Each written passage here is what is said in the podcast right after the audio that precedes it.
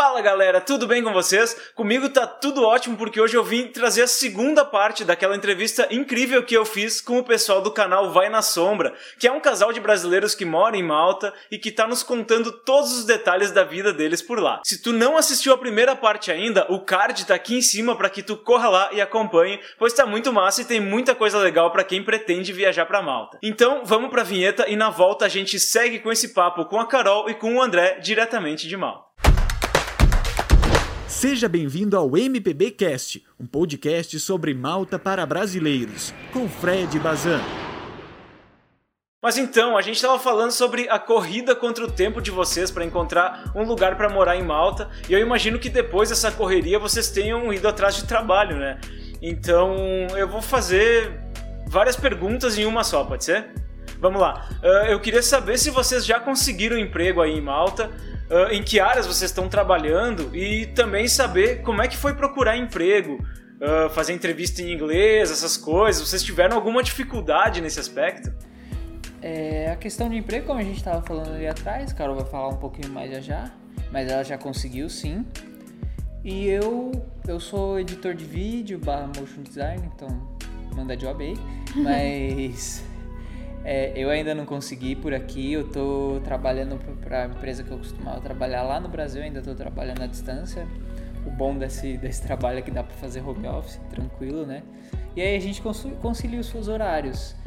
É, eu tenho achado um pouco de dificuldade para achar alguma coisa na minha área que eu tô tentando ainda, mas se eu não achar não tem problema nenhum, vou expandir os horizontes sim. É, tem poucas vagas na minha área, então, estamos na tentativa ainda, mas estou dando, tô dando uma chance ainda para tentar achar alguma coisa para que eu estudei, né? Sim, sim. E eu consegui o estágio, quando eu consegui o estágio eu ainda não estava aqui em Malta, então eu olha que engraçado, eu recebi o anúncio do, do post do estágio pelo Instagram. E aí eu achei que era brincadeira, né? Tipo, nada deve ser verdade, não aceita. Porque tava lá que aceitava estagiários internacionais.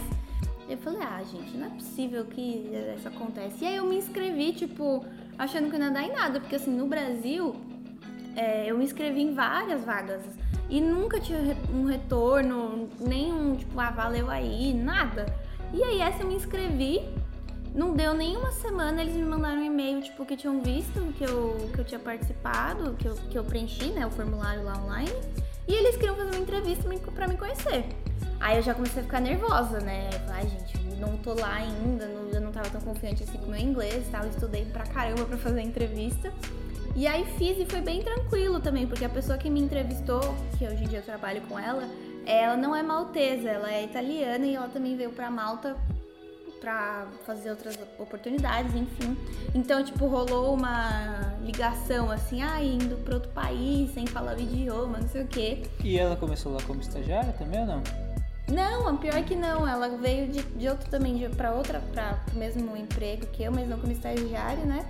E, e ela, na, na, entrevista, ela já falou assim: Não, eu vou falar com, com a equipe, mas eu gostei muito do seu background, vai ajudar muito a gente, não sei o que, não sei o que. E pra mim era tipo conversa. Ah, gente, todo, a gente escuta isso em entrevista no Brasil. É, vai, vai falar que não vai dar, sei lá. Eu já, eu já tinha ficado feliz só pelo feedback que ela me deu, assim, na, eu lembro, durante a entrevista. De que ela tinha me entendido bem, que eu não, não precisava fazer a escola de inglês, etc. E eu acho que o mais legal do seu trabalho, não sei se aí vai falar ainda, é a quantidade de gente de vários países diferentes que você, além de treinar seu inglês, você aprende a escutar é, você aprende a cultura de cada um, você sim. aprende a escutar os diferentes sotaques, né? Então isso é muito bom. Sim, sim, é, porque lá é, eu trabalho dentro da. para um, um pesquisador da Universidade de Malta e ele organiza uma feira de ciências muito grande aqui, chama Science in the City. E ele todo, todo ano ele abre para estagiários internacionais, justamente por isso que o André falou, para ter essa troca, para ter gente nova, gente e assim de todas as idades.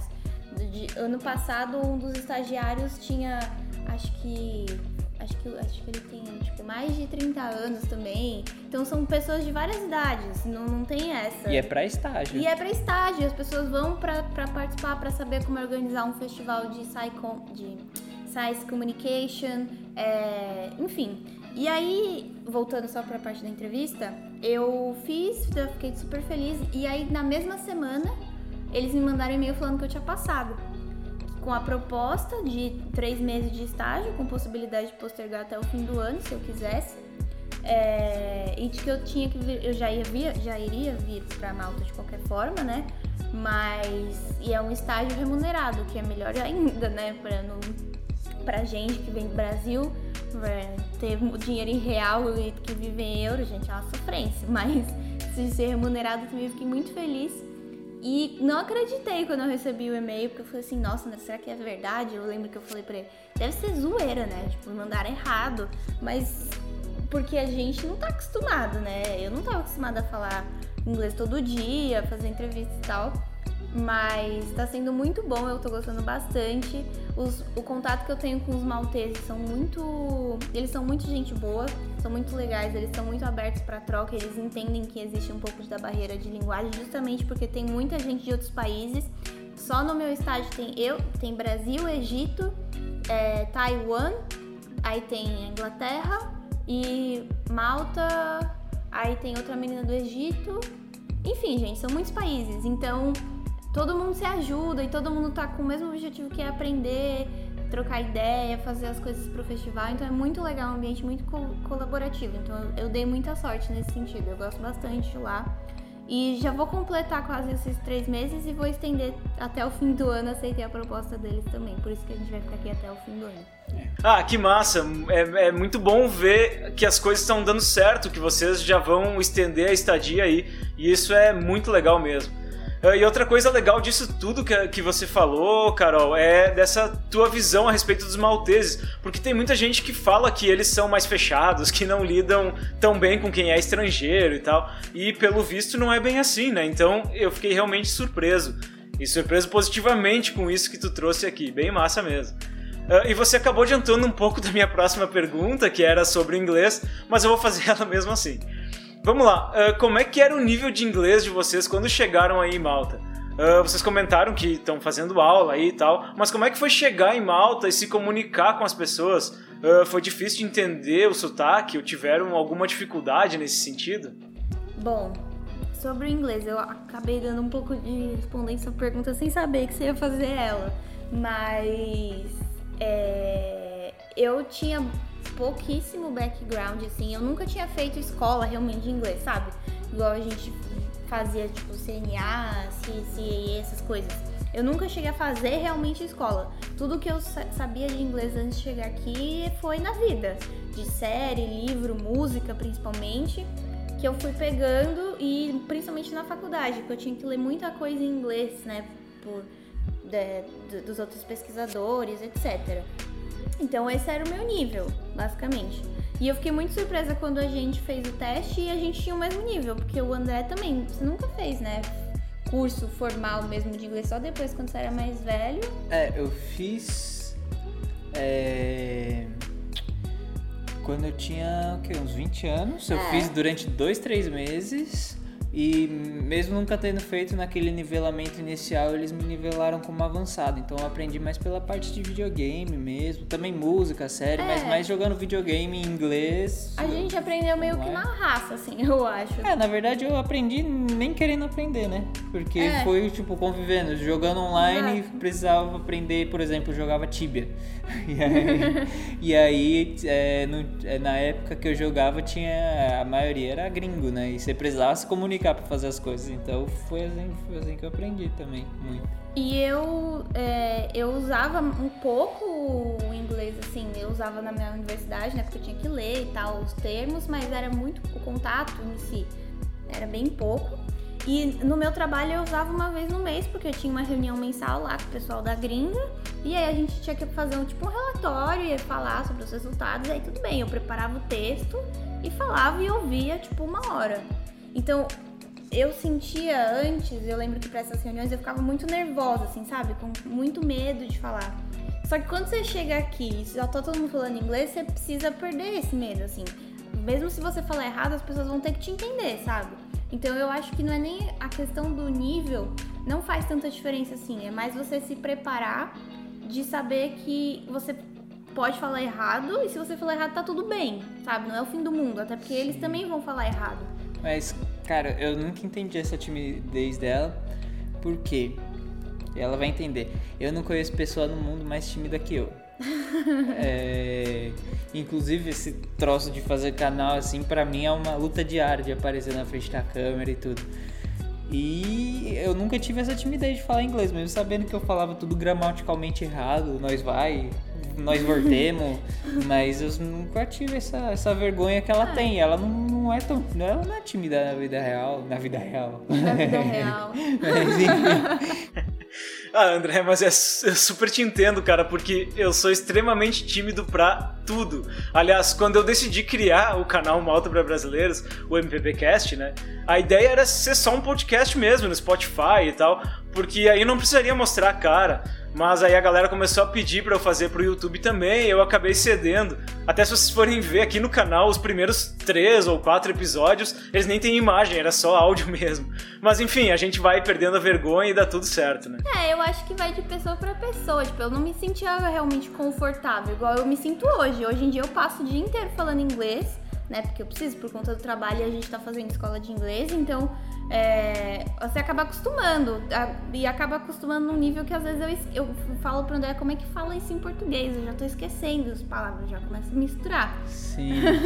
acaba acontecendo um pouco. Por exemplo, agora antes quando a gente foi falar de sotaque, eu ia falar accent, aí deu uns dois minutinhos na minha cabeça, é, não, é sotaque. É, então, é, acaba acontecendo porque é o seu dia a dia, né? Você acaba acostumando com isso.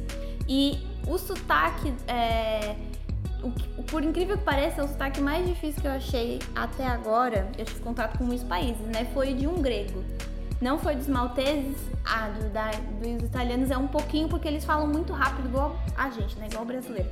Mas é porque. Fala rápido. Ah, fala um pouquinho, né?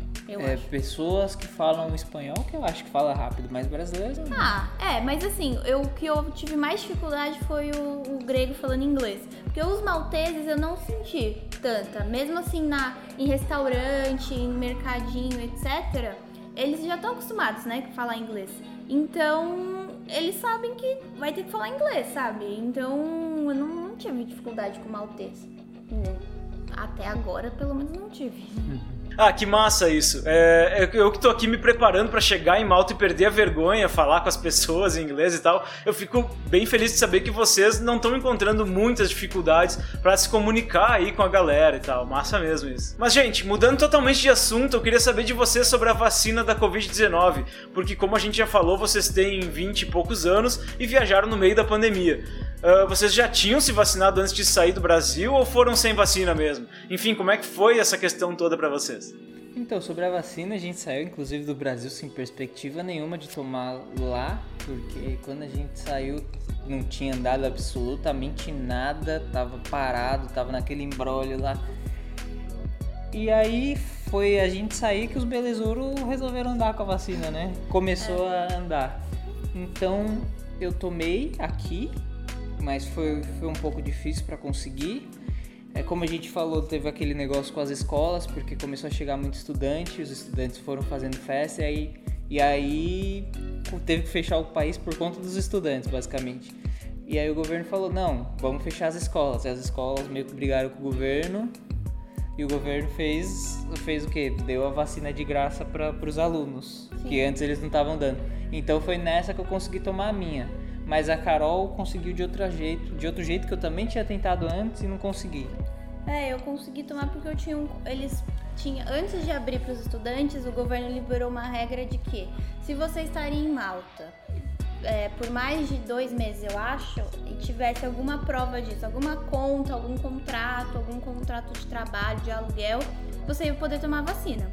E foi com isso que a gente foi em mente, porque a gente tinha um contrato, eu tinha um contrato da universidade até de três meses, né? E tinha um contrato aqui do apartamento. Mas que tava só no nome dela, a gente só não sabia. Que quando a gente fez, é, colocou só no meu nome, porque eles me perguntaram: ah, você vai pôr só no seu nome? Ah, aí eles eu... perguntaram, ah, pode ser só no seu nome pra não dar trabalho? É. Aí eu perguntei pra todo mundo, todo mundo falou que sim, eu falei, tudo bem, porque quando a gente chegou, é, eu do grupo era que tinha mais desenvoltura pra falar com as pessoas em inglês, então você falou isso agora, mas na hora de falar com a gente, ligar, era eu que ligava, né? É porque é timidez, né? É, E eu tinha que me virar. Ah, mas você não é tímida. Enfim, e aí é, colocou só meu nome. E aí quando a gente foi mostrar lá, ficamos uma hora na fila lá na universidade, pra, universidade onde eles dão a vacina aqui, né? Pra mostrar os, os documentos que eles estavam vendo, eles viram, pegou o contrato do aluguel e falou: Ah, Carolina, tá bom, você pode tomar, eles não. E ainda fiz- escreveram assim: só a Carolina pode tomar a vacina Eles escreveram, né? escreveram. E aí eu consegui tomar a vacina sim. Mas aí na semana seguinte eles abriram para os estudantes e aí o André conseguiu tomar e ele tomou a da, Jan- da Janssen e eu tomei a Pfizer. É, e os estudantes era no mesmo esquema. A gente tinha que ter o curso fechado para mais de dois meses a partir daquela data. A gente deu sorte que ainda não tinha passado um mês do nosso curso, né? A gente teve literalmente uma semana de aula, porque teve esse negócio com os estudantes, e aí fechou tudo de novo. A gente tá tendo aula online até agora. Mas agora na segunda eu volto, e a Carol ainda não, porque ela não conseguiu o certificado. E outra coisa boa, né? É, de ter tomado aqui, eu consegui o certificado europeu e a Carol, como tomou a Pfizer, que são duas doses, vai demorar um pouquinho, mas ela também vai conseguir. Sim, sim. E aí é mais aceito e tal. Bah, que coisa boa. Ah, mesmo que tenha sido meio difícil, pelo menos vocês já estão vacinados e um pouco mais tranquilos. Ah, bom, galera, ah, vocês não fazem ideia de como tá sendo legal essa conversa com vocês, porque eu acompanho o canal de vocês no YouTube desde lá do início e vocês sempre postam coisas muito legais por lá.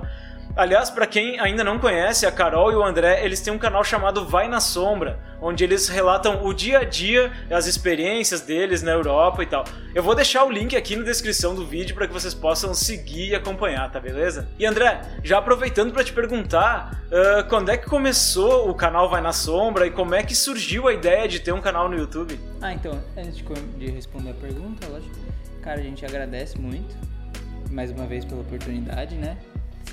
E a gente fica feliz que, Sim, que gostou do projeto. tu tá gostando do Vai na Sombra, a gente tá pondo muito esforço, E, dedicação. É, e tem uma coisa que sempre, pelo menos, ah, a gente sempre tenta ser um pouco mais criativo em cada vídeo, fazer coisas diferentes. Então acho que vai, vai vir coisas, vai, irão vir coisas bem legais por aí. E também acho muito interessante essa sua ideia do podcast, MPBcast, gostei muito do nome, né? do, do trocadilho. É, que, que para ajudar pessoas realmente que, que querem vir pra cá, tentar estudar, sei lá, né? Acho muito bacana o seu projeto também. Pô, valeu mesmo, gente. O meu projeto é um pouco diferente porque eu não tô aí em Malta, né? Então eu acabei ah, me posicionando como alguém que tá no mesmo barco do público. Ah, ou seja, alguém que também tá lutando, pesquisando, buscando informações e tal. E eu acho que o público, mesmo que ainda seja um público bem pequeno, ele tem entendido muito bem essa identificação que rola entre a gente. Ah, tanto que eu respondo e converso com muita gente todos os dias. E eu sinto que as pessoas se sentem muito à vontade de me perguntar as coisas, de me mandar notícias, de me mandar informações para tentar contribuir com o conteúdo e tal. E isso tem me feito muito realizado com esse lance todo. Porque eu nunca tinha feito nada pro YouTube e mesmo sendo ah, formado em comunicação e trabalhar com isso há mais de 10 anos, isso tudo tem sido ah, uma coisa muito nova para mim. Ah, mas também tem me motivado bastante a aprender sobre edição de vídeo, essas coisas. E tu, André, aliás, pelo que eu entendi, tu já é bem ligado com essa parte toda, né? Então conta aí pra gente. Eu sempre fui muito tímido. Essa Carol sabe bem disso. Muito, muito mesmo. É... E por incrível que pareça, eu tive um canal quando eu tinha 14, 13 anos, com um amigo que era sobre gameplay. Eu não sabia editar, não sabia fazer nada. E eu aprendi tipo, tudo na raça pra fazer esse canal. Então já é um, uma vontade que eu tenho desde sempre, apesar da minha timidez. E também ter um background na minha família de, de pessoas de, de TV. Meu pai é de. Meu pai foi cameraman, meu avô foi cameraman, meu pai inclusive conheceu minha mãe na- trabalhando na TV. É, Então tava no sangue, tá- tava no sangue. Uma hora ou outra ia acontecer. Uma hora ou outra ia acontecer.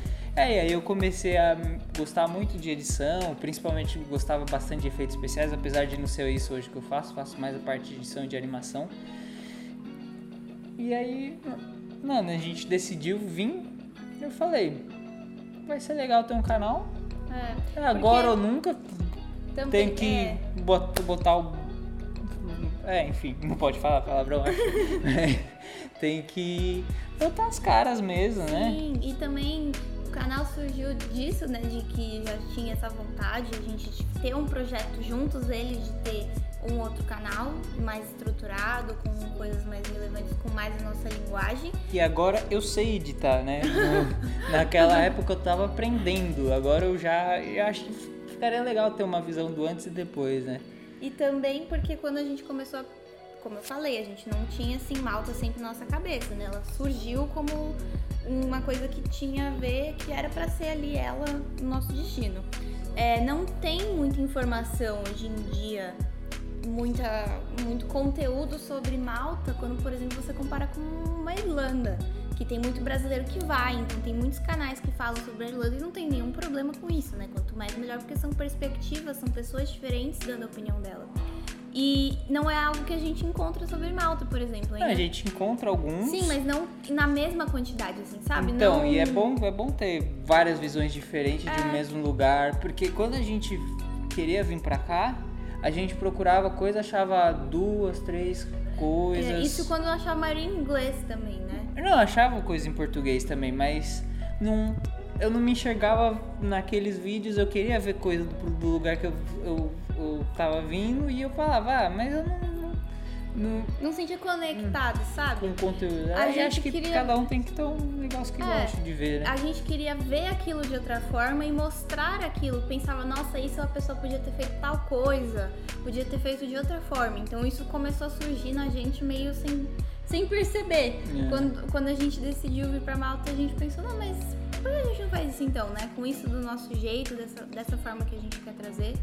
E foi assim que aconteceu Vai na Sombra. E É, é, é, eu acho que uma coisa, uma análise própria, assim, muito legal que eu acho de falar é que quando eu entro nas coisas, assim, eu entro um pouco de cabeça, né? Nós dois. É, e aí a gente ainda no Brasil, eu tava com uma câmera que era um, que eu, assim, ela era bem, eu tinha comprado ela faz uns 5 anos, ela e ela não era muito boa, era para iniciante. E aí lá no Brasil eu falei, putz, seria muito legal ter uma câmera, cara, uma câmera boa. Pra câmera melhor, né? É. Aí, mas não tem dinheiro agora. Vai, vai, ter o, vai ter o trabalho de mudar, vai ter um monte de gasto. Tá, não vou comprar. Aí deu cinco minutos em mim, eu comprei um gimbal. o gimbal. É, eu comprei o gimbal falei, o não, gimbal que foi. no canal, é, investimento no canal. o gimbal que foi meu salário inteiro daquele mês. Foi um mês antes de vir. É, É, aí a gente chegou em Portugal, eu tinha separado um dinheiro. No último dia pra vir pra cá, eu, eu ficava vendo os vídeos de câmera e tal. Ficava vendo o preço todo dia. Até na- durante a quarentena não tinha nada pra fazer, eu ficava vendo o preço. Aí eu falei, cara, vou comprar. No último dia, saí, comprei, gastei t- saímos, fomos até o lugar que ele achou pra comprar. muito longe, gastei todo o meu dinheiro em Crianças, euros. não façam isso.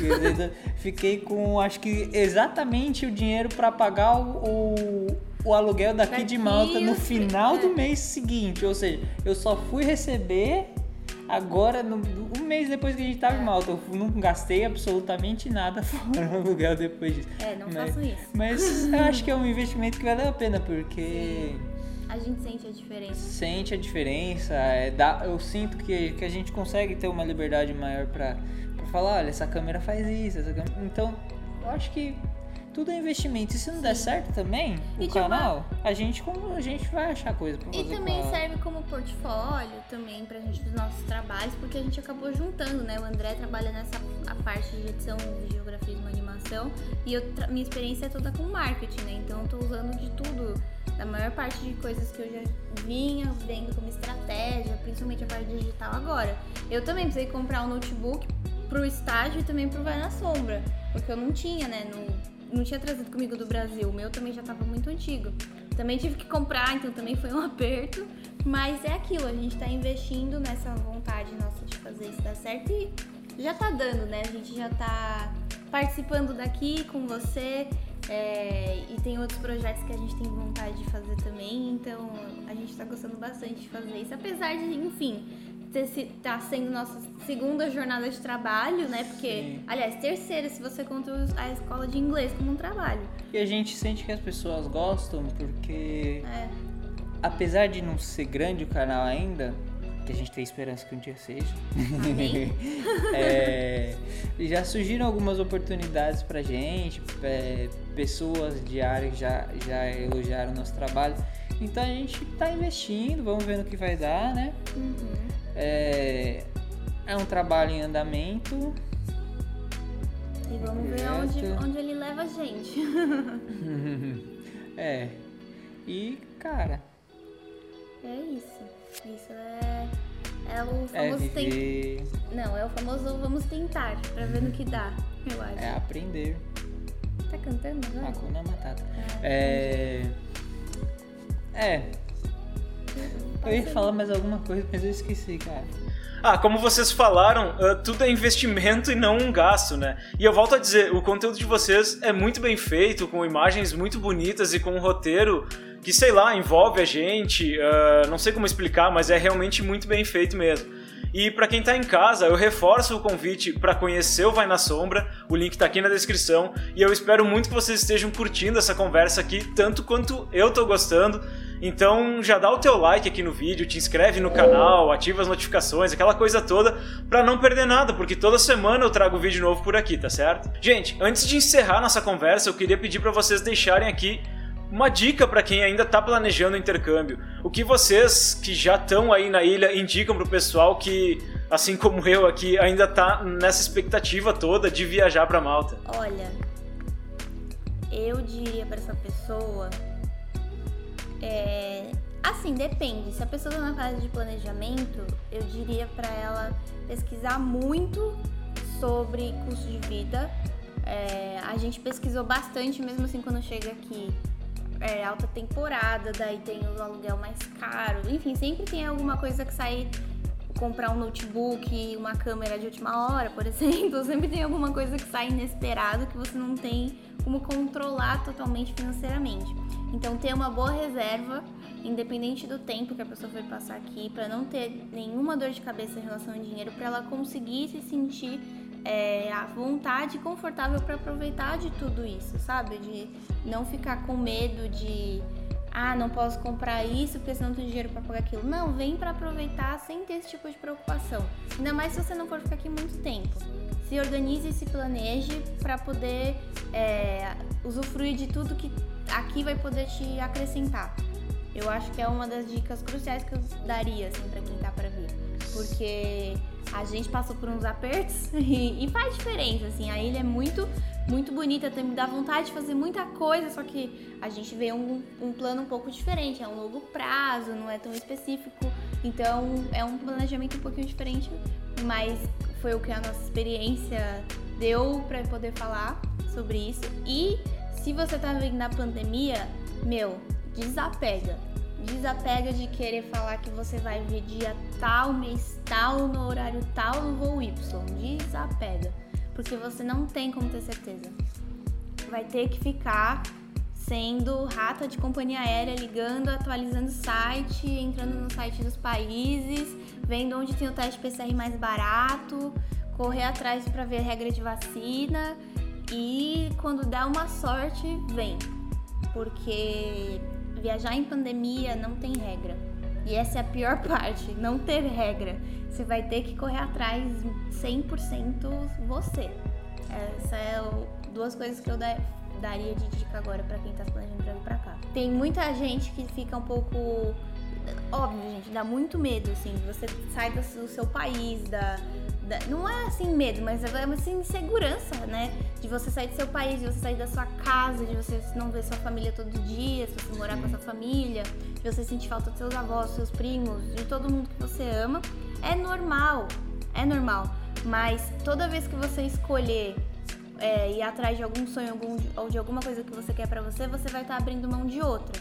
Então, isso é outra coisa que eu é, queria deixar claro, porque é, quando a gente decide fazer, a ficha demora pra cair. A gente, chegou, a gente saiu de lá, chegou em Portugal, foi só quando a gente chegou aqui, eu tive meu primeiro dia de estágio. que já tinha feito um mês e que a gente já tinha saído de lá do Brasil, que eu tinha entrado no voo, que eu já me despedi da minha família, que eu caiu a ficha pra mim, tipo, mano, eu tô aqui, sabe? Então, perceba o processo, perceba que sim, vai ser difícil, que sim, você vai provavelmente chorar, que vai sentir saudade, mas você tá indo atrás de uma coisa que você quer. Então, no fim, a conta tem que ser positiva para você, de qualquer jeito. Sério, ótimas dicas, gente. Acho que isso que vocês falaram é essencial para fazer a viagem sem preocupação e com possibilidade né, de viver a experiência sem tanto aperto, né? Uh, esse planejamento ele é importante também para essa adaptação da troca do real para o euro, essa nova realidade econômica e tal. E eu acho que outra coisa que é importante ter em mente, principalmente se você vem tipo, para um intercâmbio mais longo, né? Tipo, três, seis meses, um ano, ou você tem vontade mesmo de morar fora, é que o seu poder econômico muda. Pra Então- Pra, pra caramba. Então, é, não tô dizendo que você não vai poder ter acesso a algumas coisas. Por exemplo, aqui a gente tem acesso a marcas que no Brasil eram muito caras por muito menos. Por muito, por muito menos. Mas Então, a gente não consegue comprar. a gente não consegue comprar sempre. Então, por exemplo, a gente, Sempre? a gente não consegue comprar sempre, mas a gente consegue comprar. Isso que eu tô querendo dizer. É que eu não sei se pode citar, vou citar. Então, por exemplo, um chocolate que é caro no Brasil. Aqui tem no mercadinho por um 80 cents, aquele que você viu. Ah, o, o leite inglês. Ah, É. o leita. Hã? O leita. O que, que é isso? Milk com uma. Ah, é esse aí, o leite, leite inglês A. Que é mais barato aqui, então assim, é mais acessível para as pessoas, né? É, Do que pra aqui- gente era no Brasil, por exemplo. Mas contando no geral, tipo, você não pode sair toda. Quer dizer, tô falando na- você, no nosso caso, né? Na experiência. Não é- é desde o. Não é logo que você chega, se você não se programou pra ir financeiramente, é que você pode sair todo final de semana, ou todo dia, comer fora todo dia, é, não sei o que, ainda mais se você vai ficar um longo tempo. A condição, ainda mais se você trouxe seu dinheiro em real, né, gente? Porque essa conversão aí de real pra euro não tá valorizando a gente. Mas é, é ter isso em mente, porque tem um impacto, né? Você tá acostumado com uma coisa, tá a comer, a pedir muito comida, sei lá. É uma, uma realidade diferente. Você tá em outro país, em outra realidade econômica, entendeu? É isso Uma- que eu quero dizer. Uma coisa que a gente estava acostumado a fazer é, era ir sempre, sempre que a gente tivesse um tempo, duas, três, quatro vezes por semana no cinema. A gente, tudo bem que a gente pagava pré-pandemia pré-pandemia, a gente pagava meia, a gente ia É. muitas vezes durante a semana que era mais barato, mas a gente conseguia ir. Aqui já não tem isso, aqui já é 8 euros. É, Cada? Então, cada, e a gente, a gente ainda não conseguiu uma vez, então é mais difícil. Mas, por exemplo, E que o não Leita. é caro, se você parar pra pensar, 8 euros não é caro. Não, é, Não é mas caro, Pra, pra quem vive aqui não é caro pra dar 8 euros uma vez por mês pra ir no cinema. Mas é o que eu falei, a gente vê uma outra situação. É, mas por exemplo, o Leita Uhum. é, aqui é um euro. Lá no Brasil, é, que, eu, que eu costumava procurar, não comprava, né? Porque não é. Muito é, caro. aquelas- era 16 reais o, o mesmo negócio. Então tem, tem os prós e contras, mas eu acho que em geral aqui é mais caro do que eu pensava que seria. Mas assim, é um país muito bacana, um lugar muito legal. É, e Venha, só venha. E eu acho também que o que é muito legal de Malta, por exemplo, a gente é de São Paulo, né? Então eu não tava acostumada a ver mar todo dia. Mar não é nem mar, é oceano, né? Falando errado. É, não tava acostumada a ver oceano todo dia e de todo lugar, né? Porque a gente tá numa ilha. E é mu- foi muito engraçado pra mim no começo, tipo, me habituar a morar num lugar que tinha, sabe? Num lugar desse nível, com aquela praia bonita ali do, do lado do ponto de ônibus. Era muito surreal pra minha cabeça isso. E isso é muito legal daqui, de, de ter esse- essa, esse negócio a céu aberto, assim, tão perto, tão acessível de todo mundo. Isso é muito legal. É muito, muito bacana. Já eu não vejo a hora de ver o oceano todos os dias, porque eu moro em Gramado, aqui no Rio Grande do Sul, que é sim uma cidade linda demais e tal, mas o frio toma conta de praticamente o ano todo aqui, então eu realmente não vejo a hora de chegar em Malta e literalmente mudar esses ares todos.